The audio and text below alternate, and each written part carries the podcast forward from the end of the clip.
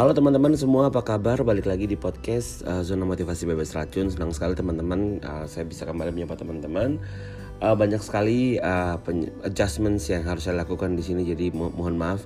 Uh, saya agak uh, telat sekali untuk mengupload beberapa uh, episode podcast yang saya upload, tapi diusahakan untuk next time. Saya akan buatnya on time di setiap Jumat dan Sabtu untuk podcast Zona Motivasi Bebas Racun. Oke teman-teman, kali ini saya mau membahas masih dari seri um, value creation dan kali ini saya pengen ngebahas tentang hal yang saya sendiri pernah ngalamin dan ini menjadi salah satu value yang saya pegang ketika saya mau meraih hal-hal yang saya impikan gitu ya. Nah, yaitu hal yang akan saya bahas adalah seni memantaskan diri. Nah, hal ini tuh uh, saya alamin pada saat waktu mulai uh, lima tahun lalu itu saya uh, start untuk memulai impian-impian saya dengan memutuskan untuk start one day. Uh, day one karena ada ada quote yang pernah kita bagi juga di podcast sebelumnya bahwa one day or day one you choose. Artinya bahwa kamu uh, bermimpi bahwa suatu hari akan menjadi someone harus dimulai atau kamu memulai dengan hari pertama men untuk menjadi seseorang. Itu menjadi hal yang penting.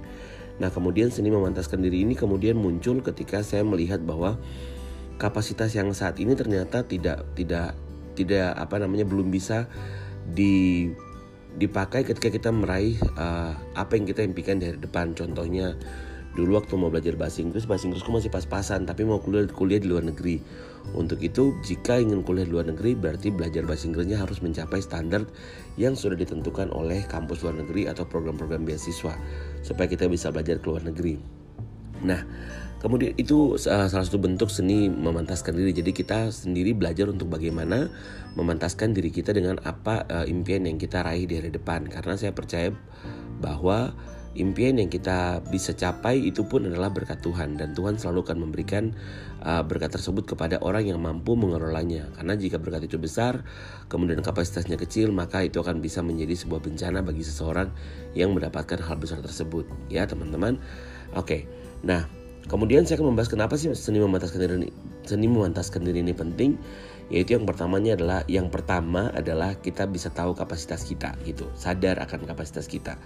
Nah, kenapa kita penting untuk mengetahui kapasitas kita? Karena begini teman-teman, ada orang yang punya keinginan besar tetapi tidak mau usahanya uh, apa namanya sama dengan keinginannya. Tidak tidak heran ada beberapa orang yang kemudian ketika dia meraih impian besarnya kemudian dia tidak bisa bertahan lama karena apa? Dia punya carrying capacity atau kemampuan untuk menahan uh, banyaknya tantangan di hal-hal yang besar yang nanti akan kita uh, pegang itu juga bisa membuat kita menjadi kapasitas kita menentukan apakah kita bisa memegangnya lebih lama atau tidak. Salah satunya adalah bentuk tanggung jawab. Teman-teman gini, waktu teman-teman bermimpi untuk menjadi sebesar di kemudian hari, percayalah orang-orang yang besar itu mereka punya tanggung jawab juga besar. Mereka punya banyak hal yang dipikirkan gitu ya. Jadi kita tidak bisa melihat hal-hal apa saja eh, bahkan ada hal-hal yang tidak kelihatan yang terus mereka kerjakan dengan dengan apa namanya penuh tanggung jawab. Nah, salah satunya yang penting nilai penting adalah tanggung jawab, teman-teman. Jadi tahu kapasitas kalau misalkan kita melihat diri kita sendiri dengan tanggung jawab yang masih hal-hal kecil kita masih belum bisa bertanggung jawab, mungkin dari sekarang kita mulai bisa memperbaiki uh, habit tersebut. Kemudian tanggung jawab dengan waktu yang kita punya, tanggung jawab dengan uh, sumber daya yang kita punya itu juga bisa sangat membantu kita dalam uh, apa namanya uh, melihat kapasitas kita begitu ya. Jadi kalau kita tahu kapasitas kita sampai di mana, kita perlu untuk mengubah atau meningkatkan sesuatu di dalam diri kita. Nah, hal yang kedua adalah tentang memiliki perencanaan yang baik Nah, kalau kita sudah tahu kapasitas kita, tentu saja kita mau kita bisa melihat bahwa oh hal-hal apa saja yang kurang. Nah, ini kemudian akan membantu kita untuk melihat uh, kira-kira apa yang mau ditingkatkan, apa yang harus diteruskan dan apa yang mungkin harus dipending dulu. Ini bisa membuat kita memiliki perencanaan-perencanaan yang baik. Perencanaan di sini berbicara tentang bagaimana kita berlatih, apa yang harus kita belajar, siapa yang harus kita temui, dengan siapa kita harus belajar, like-minded people seperti apa yang akan kita apa temui gitu. Jadi ini dilakukan dalam perencanaan-perencanaan yang baik sehingga ketika kita bertemu dengan orang lain kita tahu bahwa ini adalah bagian dari rencana kita untuk mencapai apa yang kita impikan begitu ya untuk meningkatkan kapasitas kita ya. Jadi perencanaan itu baik. Kemudian um, terlatih dan menjadi se seorang yang lebih terencana atau manageable itu juga akan membuat kita menjadi orang yang terbiasa untuk memegang tanggung jawab yang lebih besar begitu. Karena kalau misalkan teman-teman punya uh, banyak hal yang dikerjakan dari depan, tentu saja salah satu yang dibutuhkan adalah tanggung jawab dan time management yang sangat baik. Nah itu kayak bukan eh, akan menjadi tuntutan ketika teman-teman tidak terbiasa, namun akan menjadi sebuah hal yang yang biasa ketika kita sudah mulai membiasakannya dari saat-saat ini. Begitu, jadi kita tidak akan kaget dengan uh, misalkan yang terjadi di depan adalah waktu yang dadakan, kemudian kita mendapat uh, kegiatan atau pekerjaan yang mendadak-mendadak, kita bisa meresponinya dengan uh, lebih baik karena kita sudah punya beberapa perencanaan dalam hal menghadapi hal-hal tersebut ya. Nah, kemudian yang berikut adalah kita mampu memilih dan memilah memilih artinya kita bisa memilih dengan siapa kita apa namanya uh, karir apa yang mau kita capai ke depan kemudian penghasilan berapa yang mau kita raih di, di masa depan. Kita kita kita mulai memilih dengan siapa kita bergaul dengan siapa kita berteman. Kemudian kalau memilah itu berbicara tentang ini baik tidak buat saya. Kita pilih lagi semua hal ini baik tapi apakah ini berguna? Atau apakah ini sesuai dengan passion saya atau apakah yang saya lakukan ini uh, sesuai dengan tujuan hidup saya? Atau apakah yang saya lakukan ini um, apa namanya bermanfaat buat orang lain dan, dan masyarakat atau tidak? Atau mempengaruhi masa depan saya atau tidak.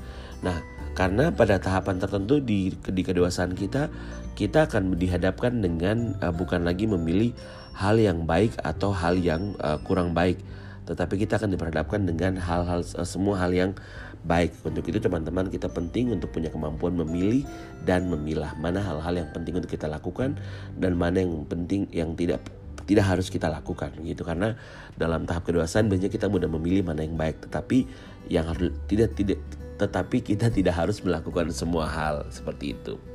Kemudian yang berikutnya teman-teman yang terakhir adalah memberikan ukuran setara antara kapasitas dan keinginan. Biasanya ini adalah bagian di mana kita tuh menjadi sadar bahwa kapasitas saya ini sudah cukup dengan keinginan saya atau belum.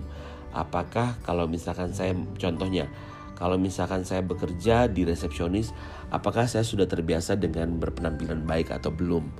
Kalau misalkan saya bekerja sebagai sales, apakah saya sudah punya eh, kemampuan berkomunikasi yang persuasif atau belum? Atau persuasive communication skill atau belum? Atau kalau misalkan bekerja sebagai seorang juru bicara, apakah sudah mem, eh, apa namanya memiliki pola komunikasi yang baik atau belum? Sudah punya pemahaman yang baik atau belum? Kalau misalkan sudah uh, ingin bekerja tampil di depan publik, apakah kita ini sudah sudah memiliki uh, kapasitas berani untuk menghadapi uh, tantangan-tantangan yang ada di depan publik atau belum. Nah, hal-hal ini yang akan membuat kita menjadi orang yang sadar untuk tidak terburu-buru menentukan keinginan yang besar, tetapi kita akan lebih cenderung untuk memilih melakukan um, mengingini sesuatu yang sesuai dengan kapasitas kita. Dan ini kemudian tidak akan menjadi beban ketika kita punya mimpi yang besar. Karena waktu kita punya mimpi yang besar, kita pun sadar bahwa kita mampu meraihnya, begitu. Ada orang yang bilang kata-kata motivasi yes you can, tapi kita tidak hanya bisa berhenti sampai di yes you can or ya saya bisa, tetapi kita harus go to the next step bahwa ya saya bisa dengan kapasitas yang cukup untuk menopang saya ketika saya nanti berada pada titik tertentu ketika meraih mimpi-mimpi besar saya. Gitu teman-teman. Jadi buat teman-teman sering memantaskan diri ini penting. Kalau teman-teman punya impian yang besar, coba dilihat kembali seberapa besar kapasitas kita supaya ketika kita berada di sana kita bisa melakukannya dengan enjoy, dengan senang hati tanpa terbebani.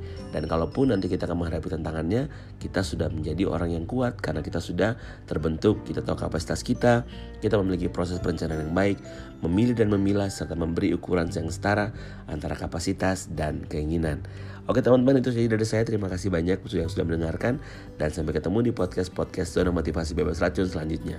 Salam.